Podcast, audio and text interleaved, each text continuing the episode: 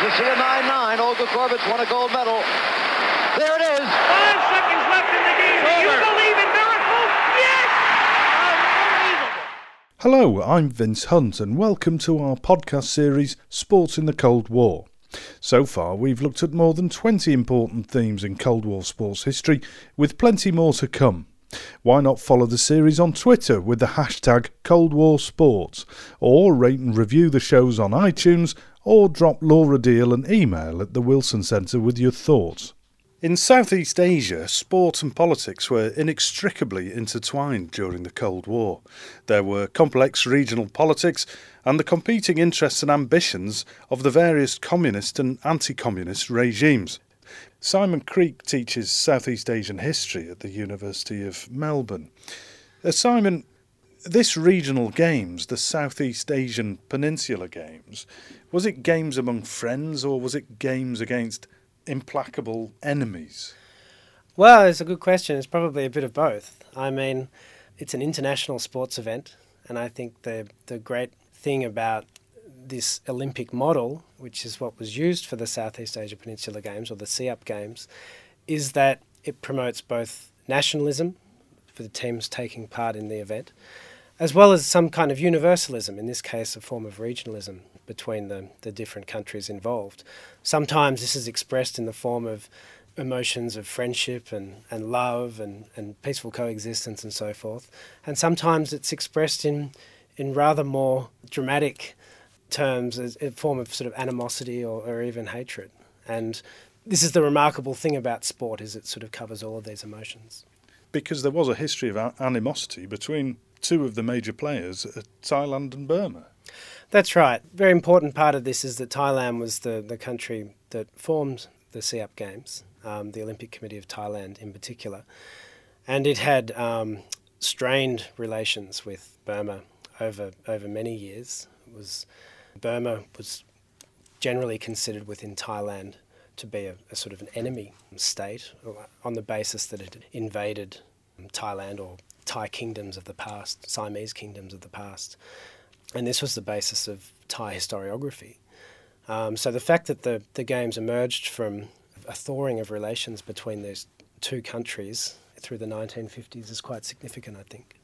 And all the while, this is against the backdrop of communism and anti communism and influence in the region and not so far away. Uh, you've got Vietnam. Well, that's right. I suppose the, the very interesting aspect of the games from a geopolitical perspective is that there were seven countries that were involved Burma, Cambodia, Laos, Malaya, Singapore, South Vietnam, and Thailand. And most of those countries were anti communist and US allies, but two of them, Burma and Cambodia, were not. Two of them were, were sort of stridently neutralist countries. Now, what this did for the Thai founders of the Games is to create a broad regional event from non communist nations, not necessarily anti communist, but certainly non communist nations. And the clearest indicator of this is the fact that North Vietnam, which of course was a, an independent communist country at that time, uh, was not involved at all. It wasn't even mentioned in um, correspondence, it was sort of absent all the way along. So, yeah, this was certainly the, the main political dimension of the Games that Thailand was trying to create this sort of new regional order, as I call it, through sport, that was non communist in its political position but it was also Thai centric because of Thailand's involvement in founding the Games and because of its history of tense relations with many surrounding countries, particularly Burma, particularly Cambodia. This led to quite a few difficulties for the event, in particular in the first games when, when Cambodia withdrew from the, from the games. And it wasn't because of the games per se that Cambodia withdrew, it was because of a, a broader event or a broader set of circumstances involving a temple, a disputed temple on the border between the two countries, uh, which remains an issue in bilateral rela- relations today. But as a result of that, there were nationalist press campaigns and protests and so forth, in, both in Bangkok and in, and in Phnom Penh. And this led to Cambodia's withdrawal due to fears for the safety of athletes and, and officials. But I think the important thing to understand about this is that it may have been the, the temple issue which was the trigger for their withdrawal, but really it was because of sort of implacable um, political differences particularly between the Thai leadership and the Cambodian leadership. And the idea in Thailand that Cambodia was, if not a communist country, then certainly overly sympathetic to communism, and the reciprocal feeling in Cambodia that Thailand, together with South Vietnam and both backed by the United States, was sort of out to get Cambodia in some sense. So, you know, there's that Cold War political background that gives all of this some kind of context and meaning. What it does is it makes organising uh, some kind of regional sporting event quite a challenge. Yeah, it does. I mean, I think the interesting thing about this is that you can look at it in isolation and sort of say the, the regional objectives were not successful and sort of say, well, one piece was missing. But in the longer term, you look at how Cambodia rejoined the Games two years later in Burma. There were further problems through the 60s. Cambodia cancelled the Games in 1963 for other reasons. But overall, they've sort of remained part of this region through that period and into the 70s. They remain part of that region that was being created, receiving some kind of cultural expression through the SEAP Games. So it depends on whether you look at it in um, 1959 in isolation or whether you look at it uh, more broadly. But you're right that it's it certainly um, certainly um, some political complications to, to achieving the objectives of the games. But they were overcome, and, and this, with hindsight, is a, a moment of genesis. Yeah, look, I think that you can certainly argue that sport was able to do something that other aspects of diplomacy and politics were not. But again, it depends on sort of which part you look at to some extent. I mean, they weren't able to overcome that particular hurdle, but in the broader perspective, I suppose they were. It just depended on who was hosting the games. Thailand and Cambodia continued to have issues through the 60s. Was there lots of investment in, say, for example, javelin throwing or, or football? Or... I suppose the main sports were familiar international sports for a start. The ways that I've been looking at most of all are the um, regional or international sporting events within Southeast Asia that were created. And these were basically a familiar format. So these are international sports, multi sport events with athletics and swimming and, and various other things. So that that would be one way that it was manifested. But I suppose more broadly, both the communist countries, uh, in, in Soviet Union and um, China, were investing money in sports development throughout different countries in Southeast Asia.